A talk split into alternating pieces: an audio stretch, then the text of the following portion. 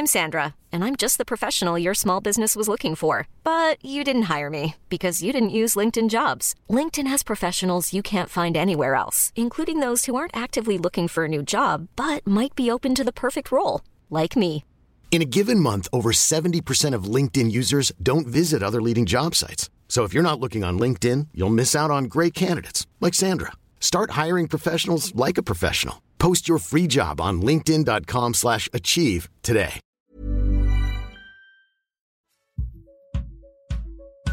Du lyssnar på podden Vad vi pratar om när vi pratar om böcker. Vill ni veta mer om oss och böckerna vi pratar om så kolla in vår hemsida vadvipratarom.se. Hej och välkomna till eh, vad vi pratar om när vi pratar om böcker. Vi kör en eh, Skype-inspelning idag och med mig här har jag, eh, förutom mig själv, Anna Bågstam. Och Alex Haridi. Ja! Ja, hej! Hej allihopa! ja, det var ju... hur, hur mår ni? Åh, Alex, du får börja. Du har ju så fin mustasch. Ehm, Då kvalar man in.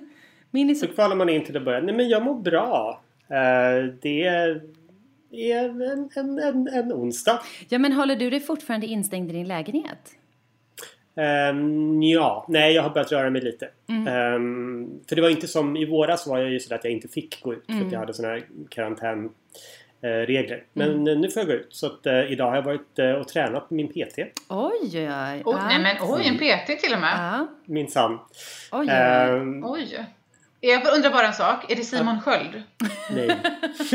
Hade varit så oväntat i och för sig, tänker jag. Ja, men det har varit, annars är jag inte intresserad. Ja, men okej. Men, Nej, men jag det, är det Paolo? Men Är det Paolo? Nej. Gud, Alex, jag blir besviken. Men han är jättebillig nu. Ja, jättedåligt sammanhang att säga det också. ja, men han har ju så mycket självskadebeteende, jag vet inte. Ja, men det är Alltså- mer. Eh, Att han skadar andra själv. Ja, Exakt. förlåt. Eh, Ja, men det är bra. Jag är ju inne på jobbet och trasslar. Så det blir... Varje dag? Eh, nästan. Alltså, jag är bara där när jag måste, men det är typ tre dagar i veckan. Hmm.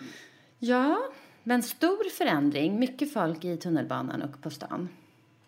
Okej. Men För det du känns inte lite grann som att folk typ har glömt av covid nu. Det är lite så här, åh, nu orkar vi inte det här mer. Ja, det känns som att Stockholm tänker så. Ja. Tycker jag lite. Men det gör ju faktiskt, Gö- göteborgarna är nog också så faktiskt.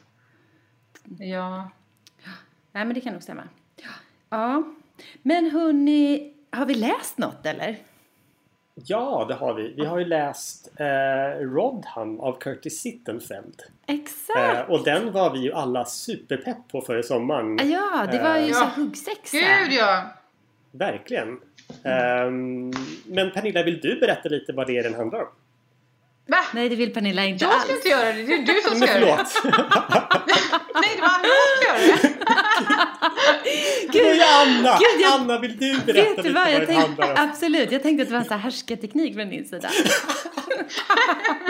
ja, men det, Ja, det gör... Nu när vi ska prata om makt och kvinnor och så, så bara, skulle jag bara liksom Exakt! visa lite på så här härskarteknik, manligt härskartekniksbeteende Exakt så. i verkligheten. Exakt så. Men, eh, ja, nej, men jag berättar så gärna vad den handlar om. Det är ju ofta lite slagsmål om just den uppgiften. Eh, och jag måste redan nu förvarna om att jag säkert eh, säger någonting fel här och där. Och då kan man ju försöka rätta det om man vill. Men, nej, men den handlar ju om eh, Hillary Rodham som eh, växer upp. Boken börjar i slutet av 60-talet och då är hon i 20-årsåldern och ska precis sluta college och hon är ju en så här 5 student. Man får reda på att hon verkligen är en så här klassordförande person liksom. Och boken börjar egentligen när hon har sitt avskedstal eh, på college som är ett väldigt starkt tal och efter det så ska hon läsa vidare och eh, hon pluggar ju juridik och hon kan välja vilken skola hon vill och vilket är en sån här liksom grej som händer där är att hon, hon berättar ju lite om eh, så här, hur hon gör när hon har svåra val framför sig och hur hon väljer då. Och i det här fallet så har hon liksom eh, hon kan ju välja vilken av de fina skolorna i USA hon vill gå på. Kan man säga. Och nu kommer jag inte ihåg hur, var, hur det var, det, hennes avgörande liksom, hur hon kommer fram till de här valen. När hon har liksom två... Det var att hon ska hitta två argument för. Just om hon det. komma på två argument för Ah. någonting så gör hon det. Om hon inte hittar det så gör hon det inte. Ah, så var det ja. Eh, och det här eh, gör ju att hon till slut börjar... Gud, nu kommer jag inte ihåg vilken det är hon går. Är det Harvard hon går? Nej, hon går Yale. Hon går Yale sen. Ja, men hon, det står ju mellan Harvard och Yale liksom. Hon kommer in på Yale. Eh, det är 70-tal i eh, USA.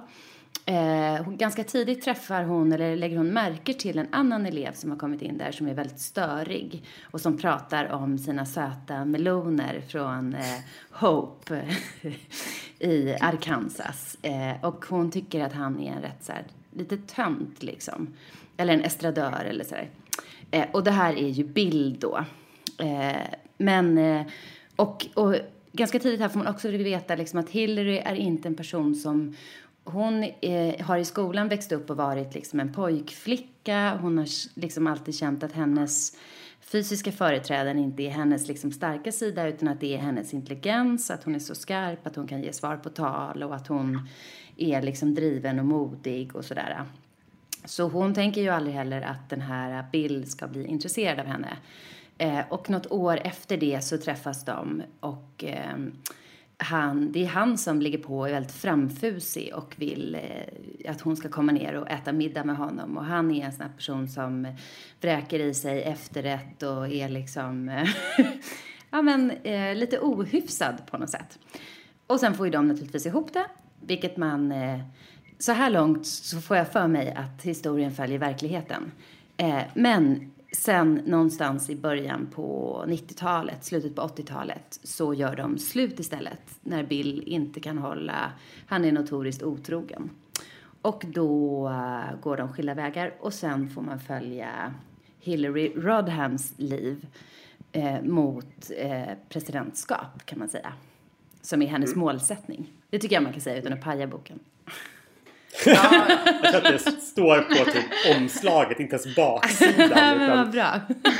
på omslaget står det om Hillary Clinton aldrig gift sig med Bill. Ja, jag vet, jag vet. Men då, då fattar man ju vad det där ska leda till.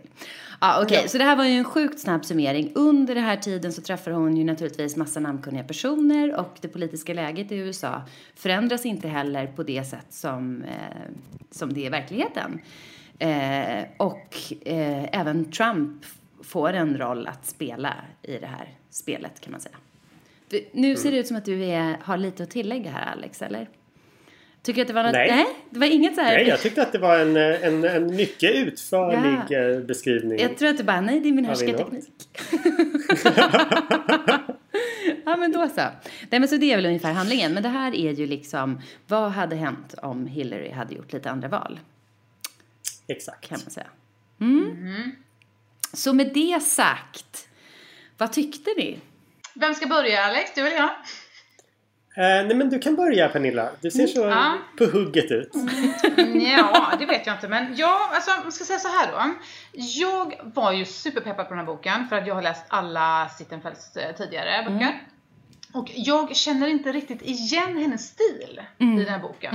Eh, men det betyder ju inte att det är eh, dåligt. Utan det kan ju liksom vara att det är bra. Det kanske till och med är skickligt om man tänker sig att det är liksom Hillary Clintons eller Hillary Rodhams röst som man hör här i boken. Mm, att det är ett grepp Ehm, liksom.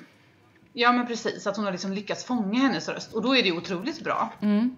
Men tyvärr så tycker jag ju att den här rösten är lite torr och trist. Ja, jag fattar. Jag fattar. Ja. Mm. Ehm, Men mm, vad, vad är det som typ skiljer så. Från Curtis Sittenfelds stil vanligtvis? Ja, jag vet inte riktigt. Eller jo, det vet jag väl. Eh, Men hon brukar, alltså Sittenfeld brukar i vanliga fall ha så en otrolig liksom, bra blick på så här, mellanmänskliga relationer. Mm. Det här, eh, alltså hon är otroligt bra på det. Jag kan inte ens, inte ens säga exakt vad det är, men bara så här att hon, hon sätter fingret på, på liksom människans fula sidor liksom, Mm. utan att liksom, ja, utan att göra det, göra det dåligt. Men alltså, det, ja, nej. Jag tycker bara att hon är väldigt bra på det här med relationer. Jag håller med exakt. Och- jag tycker hon är, om jag får bara tillägga där, så det Mm. som jag har läst av, av Sittenfeld som jag har gillat väldigt mycket, eh, apropå de liksom, relationer du nämner, tycker jag är att hon har verkligen blick för så här, det obekväma och relationer som Mm. misslyckas och relationer där man har liksom, alltså andra saker hon har skrivit tycker jag man kan bli så himla berörd för att det är liksom mm. Eh, träffsäkerheten ligger i det här liksom lite sorgliga och obekväma när man tror att någon till exempel tycker om en och så är det helt miss, en total missuppfattning och hela ens världsbild går sönder. Och så är ja, det liksom i en förbjuden ja, relation mm. som inte... Det är ju hennes mm. liksom spets. Mm. Ja, precis. Men det finns ju också sådana inslag. Ja, men de är för få. Eller jag tänkte, precis som Pernilla tänkte jag så här. Då, jag fick föreställningen om att det här måste handla om att att liksom Hillary är, hon är, hon är liksom jättesmart, hon är begåvad, hennes grej är intelligens. Och sen träffar hon en man som ger henne jättemycket bekräftelse och liksom får henne att känna sig attraktiv. Och det är eh, eh, liksom en lika stark kraft som hon vill ha och att det då skulle vara så otroligt intressant om någon som kan vara så himla stark och intelligent ändå till exempel väljer att var tvungen att underkasta sig eller förnedra sig eller liksom i relationen till honom eftersom han också beskrivs som en person som aldrig är trogen och som gång på gång liksom återkommer och säger saker som inte stämmer och inte kan liksom eh, Alltså en person som är väldigt svår att leva med och som man tänker att om intelligensen hade fått bestämma valde man bort honom men om hjärtat hade fått bestämma hade man inte klarat av det. Det hade varit så himla intressant om hon hade kunnat eh, stanna lite mer i det. Och det hade jag som föreställning. Så jag tänkte att när man kommer till stadiet att hon lämnar bild, då kommer hela resten av boken handla om den här misshandelslika relationen när man tycker väldigt mycket om någon som hela tiden sviker en men sen ändå kommer tillbaka liksom. Mm. Det är intressant för det jag hör när du pratar och det går lite in i också vad, vad, vad jag tänkt om boken är ju att det låter ju nästan som att du hade föredragit den icke kontrafaktiska historien. Ja, jag vet. Alltså att du jag hade vet. velat läsa boken mm. eh, om liksom så här, men varför lämnar inte den här supersmarta, jätteintelligenta ja. kvinnan som liksom som 20-åring hamnade på omslaget ja. av Time Magazine, ja. som var jättehyllad, som hade liksom en strålande karriär Exakt. framför sig. Eh, varför ah. håller hon fast vid den här ah. slusken som ah. liksom drar ner henne och sen i slutändan så liksom någonstans får hon betala priset med att hon liksom misslyckas att nå presidentposten på grund av att han drog ner henne. Ja, exakt. Men det är ju den verkliga historien. Ja, men jag vet. Men då om man ska... Det är man, inte den kontrafaktiska. Nej, jag, jag förstår precis vad du säger Alex. Men jag tänker så här att om man... Eh, Eh, om man ändå vill hålla på med det dilemmat så tänker jag att då hade jag hellre sett liksom att hon i den här fiktiva historien hade bestämt sig för att eh, välja bort honom och gå upp mot honom som kandidat liksom och slå ut honom. Och att det är så här, en otrolig revansch och seger samtidigt som man då egentligen får välja mellan så här, vad vill mitt, eh, vad vill jag för mig själv och vad vill jag som jag borde göra för att jag är ett för, en förebild för andra kvinnor och en förebild, alltså jag, för någonstans i början på den här boken så beskrivs det ju också att när, i hennes möte med andra kvinnor så säger de så här, men du har en gåva, du är den enda av oss som kommer ha möjlighet att förändra våra villkor i samhället, för du äger liksom den eh, du har alla de förutsättningar som krävs. Vi har inte det, men ska någon lyckas är det du, så du måste göra det här för oss. Det är lite som att hon får det uppdraget av av liksom kvinnor runt henne. Och då tycker jag att det hade varit jätteintressant om hon hade dealat med det och valt den vägen men sen samtidigt få ge av, fått ge avkall på hela sitt privatliv. Mm. Och till viss del så är ju det historien men jag tycker inte att den drar på de växlarna och därför blir inte jag riktigt berörd liksom. på något sätt. Mm. Ja, men jag kan hålla med lite i att så att jag kan tycka, men lite det som jag då anklagade dig för att tycka, mm, är faktiskt mm. det jag själv tycker att, att mm. Nej men att jag tycker att Hillary Clinton är en så otroligt fascinerande person. Mm. Eh, och att man lite tar bort det som är fascinerande med henne om hon så att säga väljer rätt redan 1974. Mm. Ja, jag förstår. Men, men kan du hålla med på, för jag tänker då som ganska oinsatt i den amerikanska politiken så är liksom bilden jag har av, av Hillary Clinton är att hon är en ganska, och den kanske är präglad av eh, någon sorts liksom fördomar utifrån de situationer man har sett, men att hon är en ganska iskall person och jag tänker så här, men det måste finnas något beräknande med det här. Det är väldigt sällan man, man vet någonting om henne privat. Men man vet ju en rad saker om Bill. Så det enda man tänker är så här, hur funkar det äktenskapet då? Och mm. i övrigt så är hon ju väldigt kall, tycker jag, i hennes framträdanden. Det är inte, hon spelar inte på känsloregistret liksom. Och det kan man ju vara, men ibland har jag ju tänkt då att en, om man ger sig på det här och göra en bok om henne så hade jag önskat att den förstärkte då det man inte ser och att liksom Curtis Sittenfeld hade lagt till då ett inre liv som gick att förstå på ett annat sätt och gjort henne till mer av en person. Men det tycker jag att den här boken misslyckas med. Att hon är fortfarande lika iskall och beräknande och det saknas liksom reflektion och och i någon del så säger hon ju till och med så här, ja men hade ni velat ha en komiker så välj en komiker. Hade ni velat ha en, eh, liksom vad det nu är. Men, men vill ni ha någon som eh, är liksom väldigt eh, eh, vad ska man säga, skarp och beläst så kan jag vara den personen. Men jag kommer inte vara rolig och jag kommer inte vara liksom... Det beskrivs ju flera gånger i den här boken hur hon inte har någon humor till exempel. Och det, mm. och det är precis den fördomen man har om henne, eller jag har om henne liksom. Absolut, men jag tror att man ofta... Alltså jag tror att hon upplevs utifrån som väldigt manerad. Mm. Eh, och att hon har liksom är väldigt, hon är väldigt obekväm i alla intervjusituationer och framför kameran. Mm. Eh, sen när man liksom lyssnar på vad, vad, hon säger så känns det ju som att, de, att hon är väldigt coachad Mm. Att så här, ditt problem är att du är opersonlig så du måste berätta personliga saker om dig själv. Mm. För att hon berättar ju alltid jättemycket liksom egna anekdoter och refererar ja. till sina barn och till Bill och berättar en massa mm. personliga saker mm. för att försöka komma bort ifrån den bilden. Mm. Men just för att hon är så obekväm så mm. får man liksom in, så, så, är det lätt att tolka henne som att hon ljuger. Ja, jag vilket förstår liksom tror att hon inte gör. Och det är liksom väldigt också där måste finnas en enorm frustration till exempel som är väldigt intressant, skulle vara intressant att jobba med. I att så här, en person som är helt ärlig men som mm. inte blir trodd. Ja. Det är jätteobehagligt ju. Det skulle man Ja men precis. Eh, hade ju kunnat vara ett uppslag för den här. Pernilla, du ville säga någonting? Mm. Ja, nej, men jag kommer inte ihåg vad det var nu riktigt. Nej, men alltså, det är kanske är det som är problemet då när man skriver just en eh, sån här typ av roman. Mm. Att man kanske inte kan ta sådana friheter att liksom hitta på den här personens inre liv så mycket som man kanske skulle vilja göra. Eller om, ja, Förstår du vad jag menar? Ja men just det, för det är den här frågan som liksom ändå man ja. har sett så här, valsa runt mm. när folk pratar om den här boken. Det är mm. den här frågan om så här, får man göra så här? Ah. Med en verklig ja, person? Precis. Ja, för jag tycker ändå så här, eh, det tänkte jag på flera gånger när jag läste den, att eh, på ett sätt är den helt opersonlig och jag får ingen tydligare bild av eh, vem, vad är det för typ av liksom, person hon vill skapa. Men sen kan den vara så här kladdigt naken, att det är liksom, det är mycket konstiga lite sexgrejer och diarré och glidmedel. Alltså du vet, det är så här saker som man bara, men gud, just den där delen behöver jag inte ha så naturalistiskt behöver det inte vara. Liksom. Det görs ju väldigt mycket stora grejer om hennes fysiska företräden, liksom, till exempel. Och jag vet att det mm. såklart är en poäng med det, men det blir lite för mycket liksom.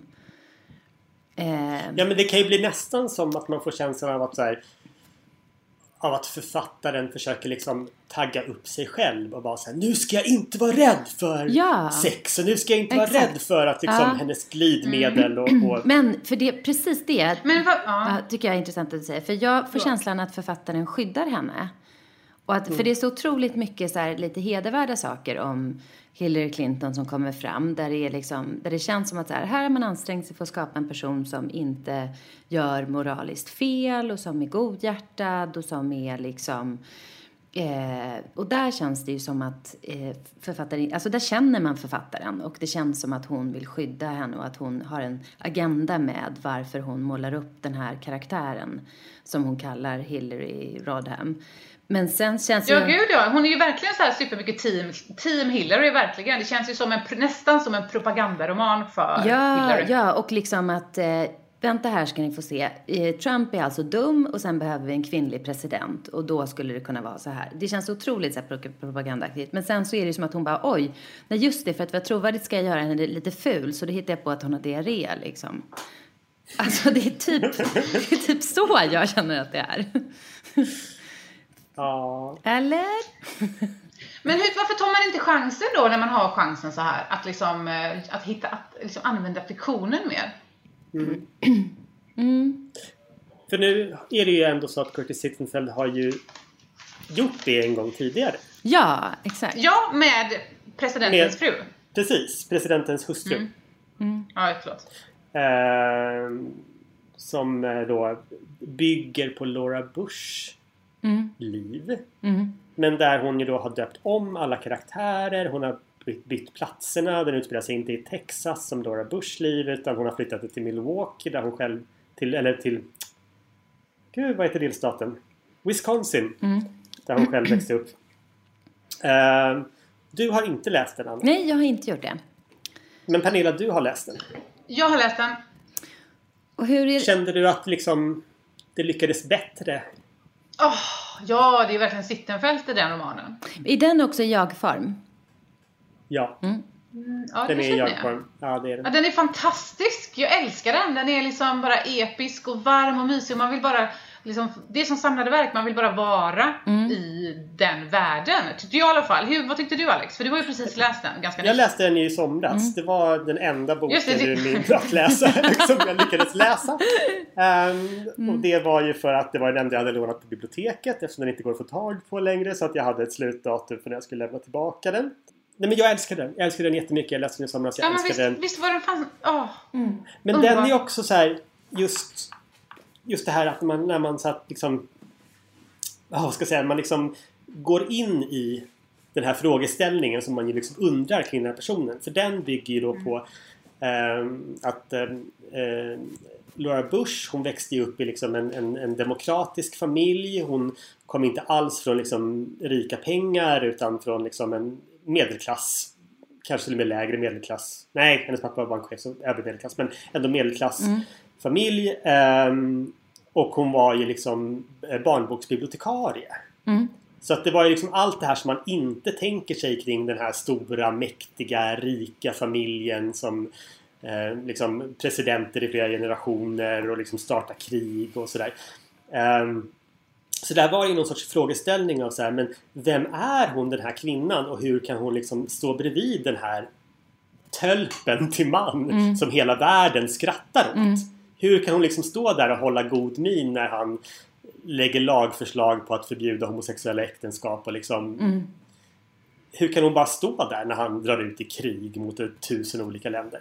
Ehm, men då så går hon ju in i den frågeställningen och det är ju det som det liksom handlar om precis som hon liksom då hoppar över den centrala frågeställningen man har med Hillary. Ja, exakt. I den här boken. Just Ja. den här, hur, hur kan Hillary stå ut med den här mannen? Och då bara läser hon det, men det gör hon inte. Hon gör slut med honom på sidan Ja. 40 eller vad det är. Ehm, nej, jag tyckte den var helt underbar. Jag älskar den jätte, jätte, jättemycket. Åh, vad härligt att höra. Men vad älskade du den här då? Rodham alltså? Ehm, jag tyckte den var intressant. Eh, jag är absolut glad Gud, att jag läste intressant den. är ett svårt ord. det är sån... Nej men så här, jag tyckte nog så här. Men du tycker men- att den var intressant bara för att du älskar det amerikanska valet? Det är det. Jag älskar amerikansk politik. Alltså du är... Du Jag är... Mm. älskar Hillary.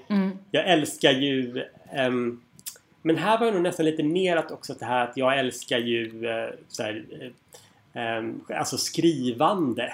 Mm. Eh, och liksom processen kring skrivande och dramaturgi och alla sådana saker. Så att här var det ju mer sådär att det liksom blev istället för att bli... Jag blev inte engagerad. Nej. Men det var liksom lite mer att jag ställde mig utanför mig själv och blev så här. Hmm, undrar vad Curtis ska titta på härnäst? Undrar hur hon ska lösa den här frågan? Och så liksom dyker det upp ehm, när den här boken eh, går in i liksom när, när verkligheten börjar lämna fiktionen är ju då 1991 och det är eh, eh, Clarence Thomas eh, har blivit nominerad till Amerika, Amerikas högsta domstol. Eh, och ehm, folk kanske minns att det då kom upp att han ju hade en massa olika sexskandaler i sitt bagage. Eh, och eh, en kvinna som hette Anita Hill som var eh, lektor i juridik eh, trädde fram med att han hade sexuellt trakasserat henne. Och sen så blev ju hon då förhörd inför senaten i ett jätte, jätte, jätte förnedrande förhör. Ehm, där ju då eh, bland annat eh, Joe Biden var väldigt asig mot henne. Så det är en sån där sak som liksom har förföljt honom in i den här valkampanjen mm. som vi är i nu. Att, eh, att 1991 eh, så var han minsann inte en så god person i det för mm. sammanhanget. Eh, men eh, där i den vevan så väljer ju då Hillary Rodham att kandidera för senatsvalet. Och då blev det ju så här Jo men det, men det var ju Carol Mosley Brown som vann i verkligheten och det var liksom en stor grej för hon var den första svarta kvinnan som någonsin blev vald till senaten. Mm. Oj, hur ska liksom Curtis liksom göra nu? Hur ska hon välja? Ja, ska hon göra? Fattar, jag fattar. Ja. Så att det blir liksom mer så här att liksom den här leken med historien. Mm. Um, Okej. Okay. Men tror du att om man då är intresserad mm. av amerikansk politik att man har större behållning av boken då? För jag är totalt ointresserad. Mm. Kanske att man ser fler liksom um, att man ser spelet mer. Ja, det... mm. Att den inte behöver stå lika mycket på sina egna ben utan att hon ju hela tiden refererar och liksom mm. vänder på verkligheten. Mm. Men om man inte har ett förhållande till den verkligheten så kanske man inte ser den leken. Ja, exakt. Det kan jag eh, intyga att då ser man inte den leken. nej, nej. För där är jag. nej, men ja. och, då, och då blir det hemskt ointressant. Då blir det en, en rad liksom, möten och middagar och tal staplade på varandra och olika personer man ibland har hört talas om och ibland inte. Men man förstår inte riktigt poängen liksom. Och då mm. kanske man istället börjar som jag började leta efter så här, jaha, men vad vill Curtis Sittenfeld säga då? Vill hon säga det här med att ja, kvinnor beskrivs som skrikiga i den politiska debatten? Eller vill hon säga det här med att kvinnors utseende alltid blir hackat på? Eller, alltså det var, jag uppfattade så här, ja, men här har vi en rad så här lite eh, både retoriska och eh, liksom typiska såna här, eh, vad ska man säga, nästan plattityder eller liksom och det kändes väldigt omodernt då. Och då tänkte jag mm. att är det gjort så för att det amerikanska samhället inte är på riktigt samma plats som det svenska? Eller är det gjort så för att det ska... Det är det inte. För att det ska spela... Nej men precis, nej men det är ju inte det. Men liksom det, och då blir man, blev jag istället så här, men gud vad omodernt det känns. Eh, och blev mm. förvånad mm. över det. Jag exakt liksom. samma sak. Mm. Men, och det är kanske för att det var så otroligt stort fokus på om hon rakade benen, hur hon såg ut, att hon var skrikig att hennes manliga motståndare inte fick samma frågor, att hennes manliga motståndare, att det inte drabbade dem att de hade sexaffärer, att det, det här att hon mm. är barnlös, att hon är ogift, eh, att det liksom inte svarar mot hemmafrumodellen och sådär. Mm. Eh, och då tänkte jag mest bara så här, vad sorglig bild av USA. Liksom, ja. ungefär.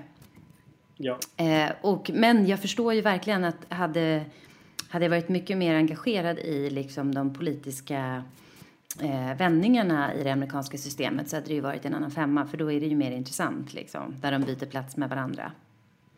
Ja, alltså hon, Curtis Sittenfeld har väl själv kallat det här för fanfiction. Ah.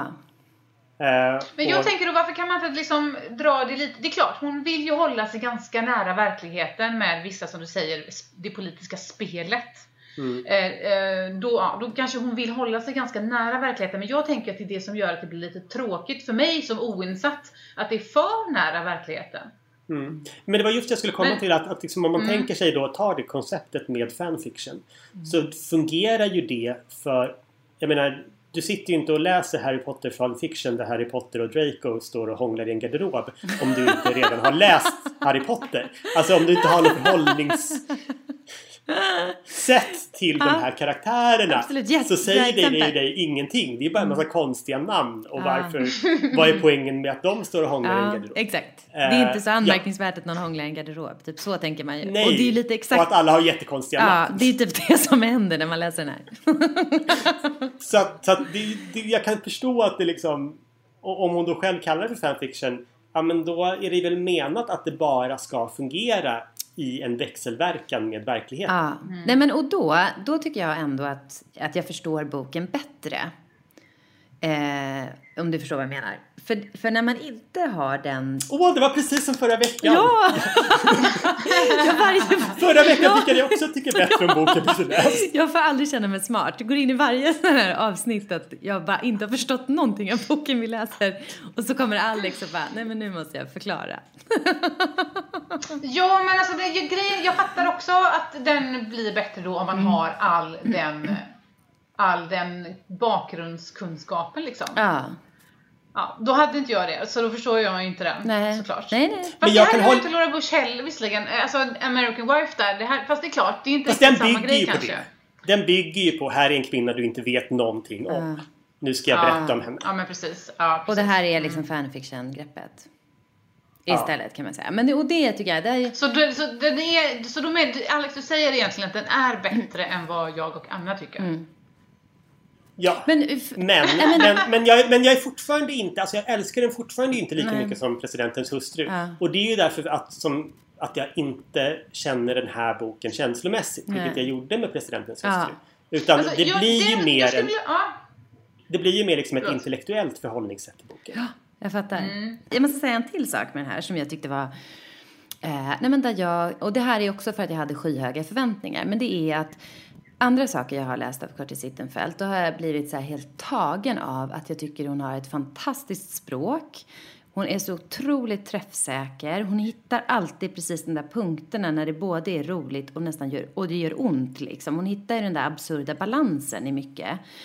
Och här tyckte jag att det blev väldigt styltigt. Eh, och jag vet inte, det är någonting med upplägget som inte funkar. Och det kanske är det här att, jag förstår ju liksom konceptet att det ska vara ungefär som att det är en fanfiction-biografi skriven av Hillary själv i jag-form. Men det är väldigt mycket liksom, han sa, hon sa, han sa, hon sa. Det är massa tjat. Och så tycker jag att det är Eh, det är inte så himla kul att läsa den rent språkligt. Och det tycker jag inte att jag känner igen från Curtis Sittenfeld. Nej, men jag håller exakt med det du säger. För att hon, som, precis som du säger så är det det här med de här relationerna och att det gör ont och det är fint och det är träffsäkert. Och det finns ingenting sånt här. Eh, det det finns, eh, jag ska inte spoila för mycket för vi ska ju ha ett spoileravsnitt också. Om den här boken. Och då man kan slutat om Donald på. Trump. Nej, men det som bränner det. till det, alltså, det här är ju inte, det är ju ingen no-brainer. Hon gör ju, de gör ju slut eh, Bill och Hillary eh, på sida liksom, Mm. Men det är ja, 40 53 liksom. Ja. Ja, ehm, och det som, det enda som bränner till tycker jag i det här är just relationen mellan dem. Mm. Exakt. Att jag kan till och med förstå eh, Hillary och varför hon förlåter Bill. Hon förstår, de är ju tillsammans ett tag, även när han är notoriskt otrogen. Hon bara, ah, ja han Mm. Gör vad han gör när Ja. han inte är här liksom. Och då, jag kunde förstå det. Mm. Det är enda gången som jag tyckte att det brände till. Och det är ju konstigt märkligt att jag, jag kan förstå att man kan liksom Mm. acceptera en, en sån man. Ja, exakt. Och jag håller med. Jag tycker också att de första, de första liksom 70 sidorna, då är det riktigt bra. Och det är ju när relationen med Bill börjar. Och då blir jag lite, lite berörd också när han liksom... Eh, På sättet han... Eh, liksom man förstår hennes förälskelse. Den tycker jag är bra gestaltad, eller vad man ska säga. Och att han sen bara i nästa sekund... Eh, det måste man väl få säga, eller? Det vet väl alla att han är otrogen hela tiden? Ja, skitsamma, jag behöver inte gå in på det. Men, men liksom... Nu har du avslöjat allting! Du har förstört hela boken! Nej, men, Nej, men inte Bill Clinton, Det är så otroligt... Det är så... Underbara! Ärke Nej, men, liksom... där, men, eh, där, men där tycker jag också att det finns en så här bra dramaturgi. För hon träffar honom. Hennes nära vän är ju liksom skeptisk eller inte över Ja, positiv liksom. Hon känner ju lite då så här, undrar varför han är så fantastisk och han verkar älska mig och trots att jag inte är liksom eh, kvinnlig på samma sätt som han, eller du vet, hon har ju massa såna här föreställningar om att hon inte är en attraktiv person själv. Eh, och att han ändå verkar, att de är liksom gjorda för varandra och sådär. Och så är hennes närmsta vän är skeptisk liksom. Och sen så, och då börjar man ju ana oråd. Och sen så tycker jag ändå att det funkar väldigt bra fram tills det händer. Och då är det ju, då, det är enda gången jag kände något i boken liksom. Ja, Men det enda jag tyckte var lite konstigt med det, och förlåt nu om jag liksom blir så här sexistisk. Ja, ja men var Eh, gärna det. jag tänker att du kan ha den rollen i vår podd. Ska jag ta den? Mm, ja.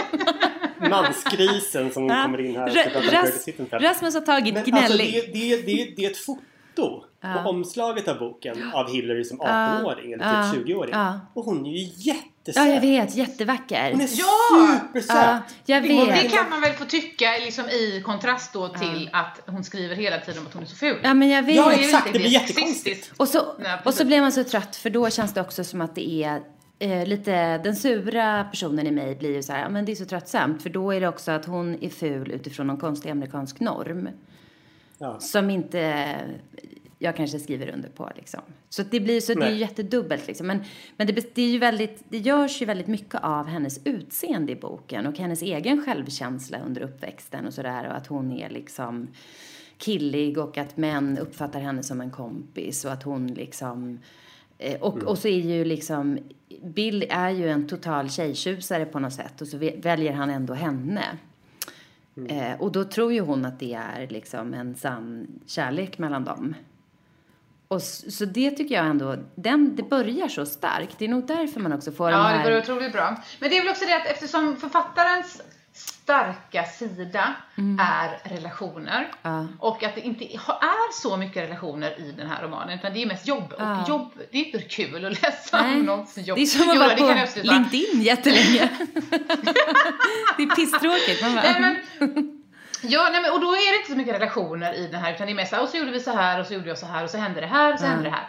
Eh, vilket gör att då blir det ju inte så bra som det hade kunnat vara eftersom det handlar inte om relationer direkt. Nej, och så blir det, och så bygger hon ju inte upp karaktärerna. Så då blir det så här, när i de här jättehackiga dialogerna, eller förlåt, jag tyckte att de var väldigt hackiga, men i dialogerna då så kan det vara, jaha, du gillar yoga, vad gillar du för yoga? Jag gillar den här yogan, tänkte han, sa han. Man bara, jag fattar ingenting av den dialogen. Jag förstår inte vad som kommer fram kring karaktären. Förstår ni vad jag menar? Det är liksom ingen poäng. Man fattar, Ja. ja. Det är bara en massa bludder. Förlåt. Nu lät jag jättesur. Nej men alltså grejen är så här att vi hade ju så himla höga förväntningar så det kan ju vara så här också att jag hade i alla fall, jag hade svinhöga, det var liksom årets bästa bok tänkte jag att det här skulle komma. Ja. Så jag hade så höga förväntningar att, ja herregud. Eh, och så blev det inte riktigt så. Det är klart att det är svårt också att leva upp till den förväntan. Liksom. Så att det kanske inte, det är inte bara, som jag läser också att det är väldigt många som faktiskt tycker om den här också så att det inte, Ja. det är vanligtvis är det jag och mig det är fel på. det är inte, det är inte ni, Nej men alltså jag, jag, liksom. jag måste ju instämma här i, liksom, i den körsången också. Och i, för andra gången nu när jag läser en, eh, en eh, bok av en väldigt eh, namnkunnig och älskad författare och inte älskar boken. Så att jag tänker att det är mig det är fel på, det är bara det jag vill säga. Ja, ja, men så kan det vara ibland också. Men som sagt, för, alltså, höga förväntningar kan ju ibland- liksom förstöra det bästa grejen också såklart. Ja, Eller att man inte har bakgrundsinformationen som man skulle kunna behöva. så då kan jag tänka att man ringer Alex innan man läser den här boken. Ja, ja precis. Jag tänker att du ska, Alex, du ska skriva lite så här eh, lär, det brukar finnas lärarhandledning. Handledningar. Ja. Ja, precis. Du kan väl skriva det till den här boken. Tänk på det här, tänk på det här. Absolut. Men, men, men eh, jag blev så nyfiken ändå ehm, att höra vilken som är er favorit. Oh. Curtis. Mm. Anna, har du, du har läst två? Eh, nu, Ja, och nu, är- för att det är så här jättebra podd så höll jag upp en bok. Det är ju det sämsta man kan göra. Så då, det var ju ingen som uppfattade den. Men det jag höll upp var en novellsamling som heter Jag säger det ni tänker. Den kom förra året tror jag. Jag tycker att den är fantastisk. Jag älskar den. Fruktansvärt bra. Vad är det som är bra med Eh, ja, men den här är liksom en samling noveller där det är precis så här. Det är så otroligt träffsäkert, obekvämt. Eh, det är liksom relationer som är eh, skaviga, missförstånd. Jag älskar det. Och det är också miljön liksom. ehm, Alltså hon rör ju sig i någon sorts eh, övre medelklassmiljö i USA eh, och drar på precis sådana växlar som jag tycker att det är intressant och roligt när den typen av karaktärer också lyckas göra bort sig kring helt mänskliga saker. Liksom. Folk som är så bra på saker som sen inte alls klarar av triviala andra situationer så att säga. Eh, nej, den här, Ja, jag håller med. Jag håller med. Den är helt underbar. eh, så, så den här tycker jag är underbar. Till exempel. Men var det din favorit också Pernilla? Ja, alltså jag funderar lite grann på det. Jag tycker att de är bra allihopa på olika sätt. Jag har ju läst hennes, all, alla hennes böcker och den första är ju otroligt bra. Den handlar ju om eh, klass, klass och internat. En klass för sig. Eller, kl- En, Alltså, ja, precis. nu håller jag upp den här Ehm, jättebra podd också. Ehm, Du har liksom lagt sen, alla har på du, sen har du skrivit en roman som heter Systerland. Och ehm, den tyckte jag också... Alla håller upp för dem. Har, ja, du har köpt alla i alla fall. Ja, men det är bra. Ja. Ja. den det gillade jag också. Ehm, jag var väldigt frustrerad på de här systrarnas relationer för att de liksom, ja, det kändes bara bråkigt. Men den tycker jag också om. Eh, hennes, den här andra boken, Mannen i mitt liv. Ja, in- Håller du upp den Nej, där? nu håller jag upp sa- sanning Ehm, och skvaller. Sanning och skvaller, ja just det. Och Sanning och skvaller, den var jag också supertaggad på för det är ju en remake av Stolthet och fördom. Mm. Och bara det gör ju att man liksom blir helt... Det sprätter till i brallan liksom. Mm. Så himla kul är det med den, med, med den boken. Men jag måste ändå faktiskt säga att, eh, att just Sanning och skvaller, eller nej, eh, jag säger det ni tänker, nog faktiskt är en av alltså min favorit ändå. Förutom då American Wife, för att den är ju, jag älskar den. Ehm, men vad som jag blev så förvånad över med eh, Jag säger det ni tänker, det är att det är en novellsamling. Och, ehm, och att den kunde vara så bra. För att jag kan liksom bli så här frustrerad av novellsamlingar. Alltså, jag vill helst bara att de ska ta slut. För att ehm, eh, jag får liksom börja om varje, liksom på varje ny bok, eller varje ny novell. Jag vill helst slå igen boken och sen lägga undan och sen ta en ny. Och här är det så här, "Åh, åh", och så ska vi börja om igen. Och precis när man lär känna karaktärerna så, ja, så, här, så, så, så tar den slut. Men den här var ju bara som en liksom som en godispåse med små, små, små romaner i novellform. Och jag ville ju inte att den skulle ta slut. Nej, de- Och det är första gången nästan jag känner så eh, med en novell. Jo, ja men det är nog, det är nog gången. och att jag, jag Att den verkligen... var liksom, den var liksom Ja. oavbrutet intressant Ja, men den, hela den tiden. är, det är oavbrutet intressant och eh, lågintensivt briljant som vi ofta säger. Gud ja! Ja. ska, ja. Men att också så här, Men- Mm. varje novell här sitter ju kvar superlänge. Det känns som man har läst en roman. Tycker jag. och sen är Ah, ja, det så här ett ja. briljerande i novellform som gör att jag aldrig någonsin skulle vilja skriva en novell. För att man bara, ja, ah, här var exakt så som en novell ska göras. Och då är det liksom inte en, utan det är tio sådana på rad. Så att det är ju liksom... Ja, ja, ja. Och de är helt svinbra allihopa. Ja. På olika sätt. Mm. Ja. Så att ska man läsa eh, någonting annat av Sittenfeld så ska man ju absolut läsa Jag säger det ni tänker och Mm. eh, American Wife helt enkelt. Ja. Håller du med där Alex, eller? Ja, alltså jag har ju bara läst American Wife och En klass för sig. Mm. Eh, och jag tycker American Wife är helt enastående. Mm. Ja, gud vad bra. Men jag är jättesugen nu på Jag säger det ni tänker. Ja, men du måste Åh, läsa ja, du den. måste läsa den. Den är jättebra.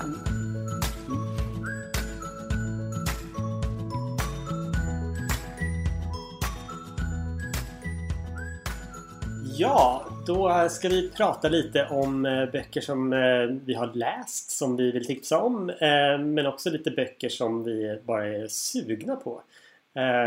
Anna. Ja, ja. Nej, men, och jag kommer ju få tipsa om lite böcker som jag är sugen på. För nu känner jag att jag har eh, ganska nyligen pratat om böcker som jag har läst här. Va? Det var ju flera Ja. veckor sedan. Hur lite läser Nej, men du? jag vet, jag vet. Nej, det är dåligt. Men, nej, men och då kan jag glatt berätta vad som ligger överst i min eh, läshög just nu. Och, för jag tror nämligen att det här också är böcker som eh, Pernilla sen kommer komma in på. Så att nu nämner jag dem först och sen kommer Pernilla liksom säkert lägga ut texten. Men, Att det var eh, därför en av du var så liksom på. Alltså, Ja, du kan börja med mig, du kan börja med mig, vet. du kan börja Ja, med mig. för, att, för att annars blir det så här att Pernilla kommer säga så kommer jag säga det vill jag också. Så här, lite, då, lite dåligt, som när man inte har gjort läxan. Det, det vi kallar att göra en PO. Exakt, exakt så. Så nu kommer jag vara PO. Men, och då är det den första som jag liksom har överst i min läshög är Johanne Lycke Holms bok som heter Strega. Och den kommer Pernilla prata om sen också tror jag. Men den Ja. här, eh, jag söks fast i den för att jag tycker att det är så fantastiskt omslag. Den låter så himla speciell liksom. Eh, och eh, jag tänker att Pernilla kommer komma in på det, så därför säger jag inte det heller. Men, eh, och alla som jag har sett i mitt flöde som har läst den tycker jättemycket om den. Så därför vill jag se vad det var. Så den ligger högst upp i min läshög och även mot San Francisco av Klara, eh, säger man kanske Clementine eller Clementine Eliasson. Det här är ju en debutant tror jag, eh, som har skrivit den. Eh, som jag också är jättesugen på. Och den här har jag också hört jättemycket om och vi har ju härjat lite om den tror jag i vårt, på vårt Instakonto. Eh, och jag tror att eh, även den här är något som Pernilla kommer att kanske eventuellt nämna. Jag vet inte. Men i alla fall gravt sugen på den här också. Det är också typisk PO-bok. Så nu kände jag att jag blev PO bara för att jag tipsade om, om liksom något som också eh, eh utspelar sig i USA eller Kalifornien och sådär. Eh, och sen den sista var en thriller som jag fick i min brevlåda idag som heter Deadline av Rebecca Edgren Aldén. Eh, och den här eh, är jag jättesugen på. Jag har, eh, känner ju Rebecka privat och har haft förmånen att få läsa lite av det här manuset inledningsvis. Sen så tror jag att det är annorlunda nu när boken är klar. Men det känns väldigt spännande. Och det här är liksom magasin och tidningsvärlden Eh, och det är ju en glammig och rolig värld som det blir intressant att dyka in i. Och det här är liksom psykologisk spänning. Eh, så de tre har jag i min läshög just nu. Mm. Spännande. Mm. Ja, men lite spännande tycker jag. Mm. Bra mix känner jag själv. Pernilla, blev du sugen på de böckerna? Ja, men av en händelse så har jag ju faktiskt på läst en av de här böckerna. Nej men, ja, som visste just... det! Say that. Nej men jag håller ju faktiskt på att läsa Strega. Jag har faktiskt inte, jag har inte, mm. jag har inte hunnit läsa klart den. Ehm, jag, som jag mm. alltid säger, det är så att om jag läser så himla lite just nu. Uh, och det gör jag ju då mm. fortfarande. Men jag har inte som sagt läst klart den. Men den är så himla bra. Och det är en bok som man verkligen läsa långsamt för att språket mm. är helt ljuvligt. Och det är liksom inte ett språk som ställer sig i vägen för en historia. Utan det är ett språk som förstärker historien skulle jag vilja säga. Eh, och mm. vad handlar den om då egentligen? Ja men den handlar om, eh, det, är, alltså, det är lite svårt. Det är en kvinna, som, eller tjej, ung, ung kvinna eh, som åker till ett hotell. Eh, och när jag läser så tänker jag, mig, så tänker jag på den här filmen ni vet, Wes Andersons film eh, mm. Great, vad heter den? Eh, Grand Budapest Hotel. Ja men precis, ah. att Grand, den ser ut typ så fast det är lite mer brunt. Allting är mer mm. brunt mm. ah, än rosa. Mm. men liksom den settingen liksom. Mm. Eh, för den känns liksom väldigt öst och lite kommunistisk på något sätt utan att jag riktigt kan sätta mm. fingret på varför. Men det är att de åker dit, de, det är kollektivt, de jobbar för, eh, på ett hotell med att liksom eh, göra färdigt, de bäddar, lagar mat och liksom ordnar. Men det finns inga, och så är det inga gäster. Det är precis, inga gäster oh. där. Men, och det är ingen som ifrågasätter det här utan de bara liksom lever i, den här, i det här kollektivet. Oh. Och, ja, fast det är framförallt språket tycker jag som är det är fullt med anaforer och jag älskar det. Oh. Det är ljuvligt! Så. Något exempel? Något som liksom uh, fastnade särskilt? Man, man, kan inte säga bara det är fullt med anaforer och sen äh, inte ha något exempel. Nej men det är liksom, ja men nu ska vi se. Jag, jag, ska, jag, ska, jag ska leta upp här eh, någonting mm. som jag eh, Eh, tänk om jag har liksom sagt det här fel, vad anaforer är. Så är det någonting helt annat. Um, Ja, jag ska leta upp någonting här, för det, det är fullt av dem. Ja, men så här. Mm. Det kom en dag då vi skulle gå ut i parken för att skörda frukten innan den föll till marken och förmultnade. Där fanns äppleträd och plommonträd, körsbär och mirabeller. Vi lyfte händerna och sänkte dem. Vi hade korgar och knivar och så vidare. Sen. Det kom en dag då vi, ville göra, då vi fick göra degknyten. Vi fyllde dem med svarta bär, mm. vi fyllde dem med, med kött. Mm. Vi sänkte ner dem i kokande vatten. Alltså hela tiden så här. Och sen mm. är det så här, hela det här kapitlet är det kom en dag när vi skulle, det kom en dag då vi fick. Mm. Ja.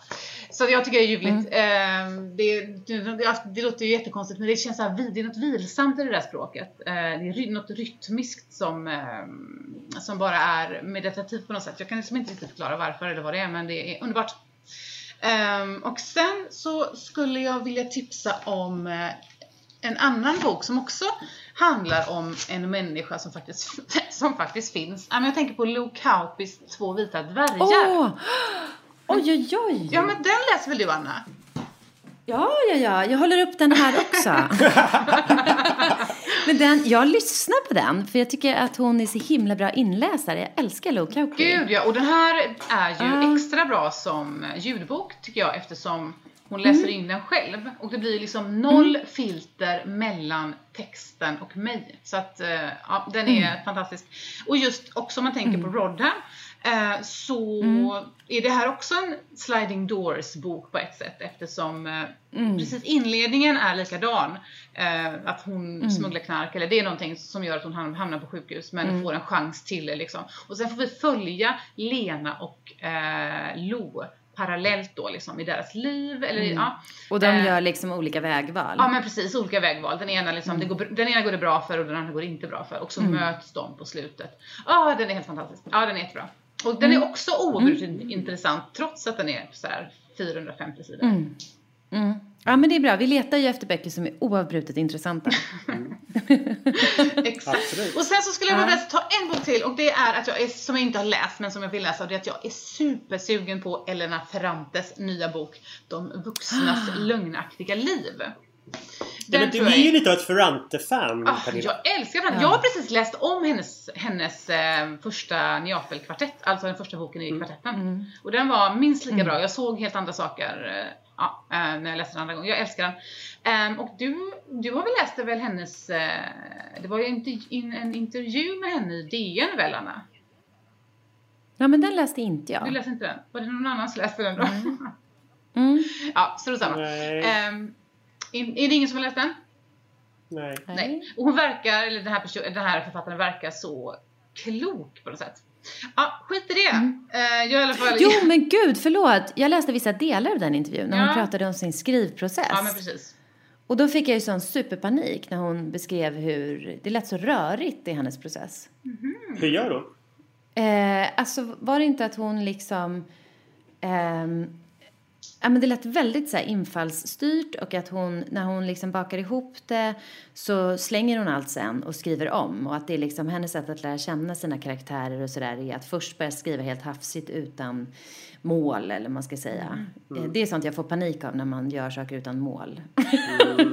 och sen, eh, och sen eh, att hon då direkt skriver om det och eh, att hon skriver om liksom varje manus om och om igen och att hon slänger det varje gång och att hon liksom då först skriver om det och så hittar hon storyn och sen skriver hon om det igen. Om jag kommer ihåg det rätt liksom. Jag för mig att hon liksom beskrev ganska ingående den här skrivprocessen men bara fick superångest när jag hörde.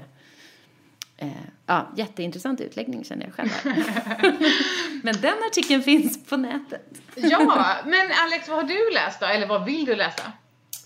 Jag vill läsa den här komboposten idag och den är jag jätte, jätte, jätte sugen på. Nu håller jag upp så här så smart som i en det, podd det, igen. ja, men det går ju inte när du blurrar Nej, men din men baksida. kan inte både blurra och... Eller så bara säger jag vad den heter Ja, de som. Nej, gör det! Det är spännande om du inte säger. Säg nu, säg nu. Det här är en eh, serieroman eh, av eh, en tecknare som heter Stephen Appleby. Eh, och Ja. den heter eh, Dragman.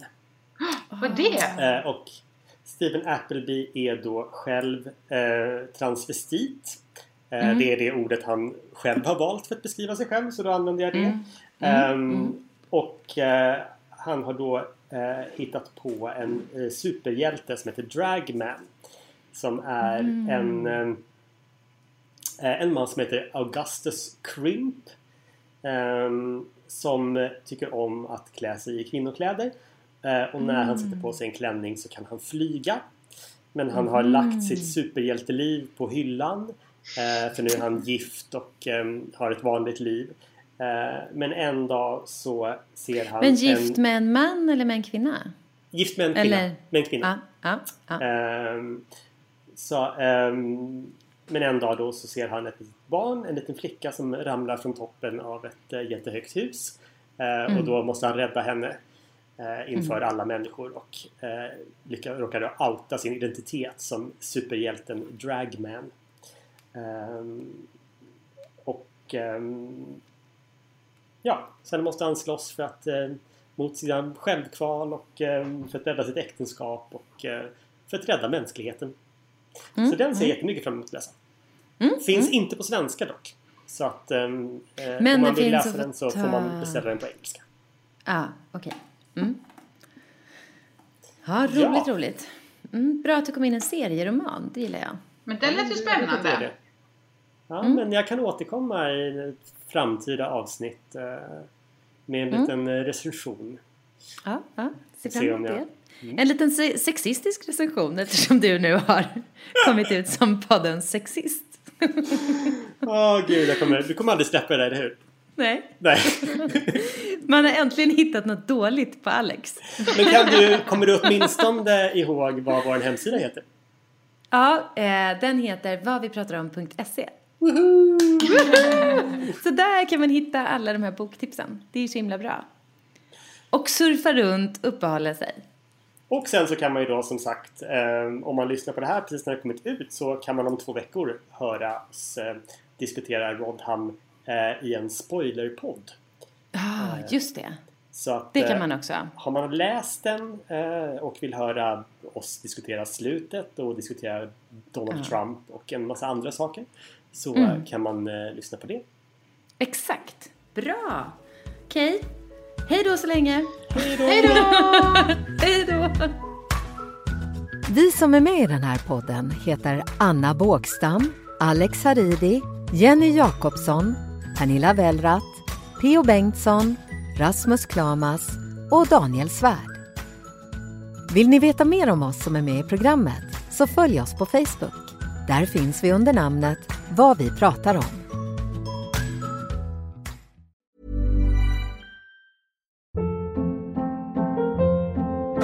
Hold up. What was that? Boring. No flavor. That was as bad as those leftovers you ate all week. Kiki Palmer here, and it's time to say hello to something fresh and guilt-free. Hello Fresh. Jazz up dinner with pecan-crusted chicken or garlic butter shrimp scampi. Now that's music to my mouth. Hello Fresh. Let's get this dinner party started. Discover all the delicious possibilities at hellofresh.com.